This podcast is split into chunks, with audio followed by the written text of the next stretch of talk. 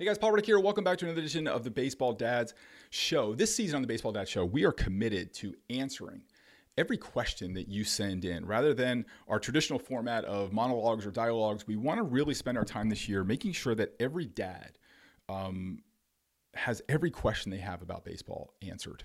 Um, so if you have a question, please send your question. You can send it to paul at paulreddickbaseball.com and uh, just put baseball dad's question in the subject line and we will we compile all the questions and we we try and you know there's a lot of similar questions as you can imagine but we try and group them up and then put them into the podcast. So today's question is is yoga good for baseball pitchers? So i'm going to say yes with an asterisk okay?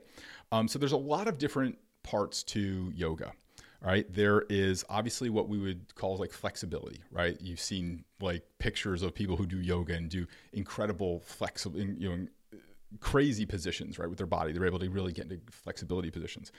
Um, there's a strength aspect to yoga, right? That um, in those in the yoga poses, that there's a lot of strength built in those positions and holding those positions and moving through those positions. Um, there's obviously there's some yoga that teaches a flow, which um, can combine flexibility and strength. Um, that would lead me into number four with the breath work. That a yoga flow really incorporates breath into movement. And then there's the kind of mind body, you know, psychological, spiritual calmness that comes with yoga. So there's a lot of good things, right? It's really hard to argue like strength, flexibility, flow of breathing, and peaceful mind. It's really hard to argue those things, right? But um, I do want to just bring a few things to your attention. Specific to a baseball pitcher, all flexibility is not good flexibility. Okay, so let's talk about each one of those things. All flexibility is not good flexibility because um, there has been, um, I've worked with, over the years, I've worked with a lot of physical therapists, a lot of doctors who will tell you uh, stories of like a pitcher who came to them with like, my shoulder's too, you know, too tight or I want to loosen it up and without real reason. And they loosen up that shoulder and the, and the pitcher, you know, a week later goes and blows out his shoulder, right? So um, anytime you're dealing with flexibility specific to a pitcher, you don't want to be in a general class like a yoga class or watching a yoga video, a follow along yoga video. When it comes to flexibility as a pitcher, you want that flexibility to be in the hands of a competent professional, a physical therapist or trainer who can really look at you and say, okay, here's what you're trying to do. Here's what your body looks like. Let me design some flexibility exercises that can be beneficial to you. That may include some yoga exercises. Okay the strengthening part of yoga um, can be very beneficial for pitchers. I think there's there's definitely um, I think it's the Warrior One or Warrior Two. I used to have my pitchers do all the time. That's kind of one where you're kind of like this. and uh, I used to have to do my pitchers about all the time because I, I felt like it was good to, to develop some um, some stable strength and some static strength in the lower half. So there are definitely some certain poses that I think can be very very beneficial to a pitcher.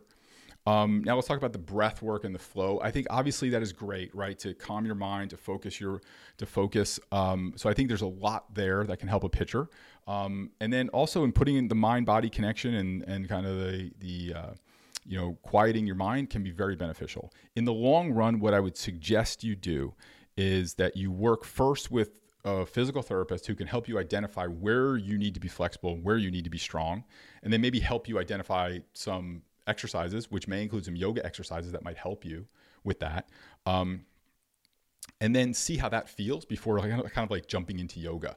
I think because when you look at like flexibility and strength and breathing and flow and mind body connection and kind of a calming effect or focusing, we like, oh wow, pitchers need all of that. And we just will put kids in a yoga class. And a yoga class is a very general, broad, you know, broad thing that's designed for, you know, if you go in a yoga class, what's in a yoga class? Mostly women right? Mostly adults, and you're an athlete. So while it's hard to argue all those points, specific to what you have to do as a pitcher, um, it's I think there are parts of yoga can be incorporated into your program. I think going to a general yoga class, um, I don't know that that's the best thing for you. I think there's better ways to be more flexible, get strength, and et cetera, et cetera.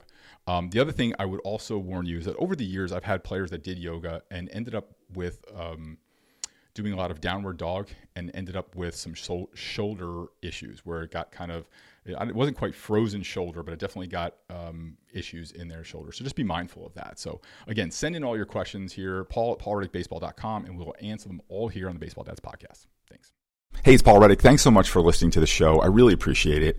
I wanted to let you know I have a new book out specifically for baseball dads, and I would love for you to check it out. You can go to baseballdadsbook.com all the information is there and a pretty good discount for our podcast listeners. So again, it's baseballdadsbook.com. Thanks.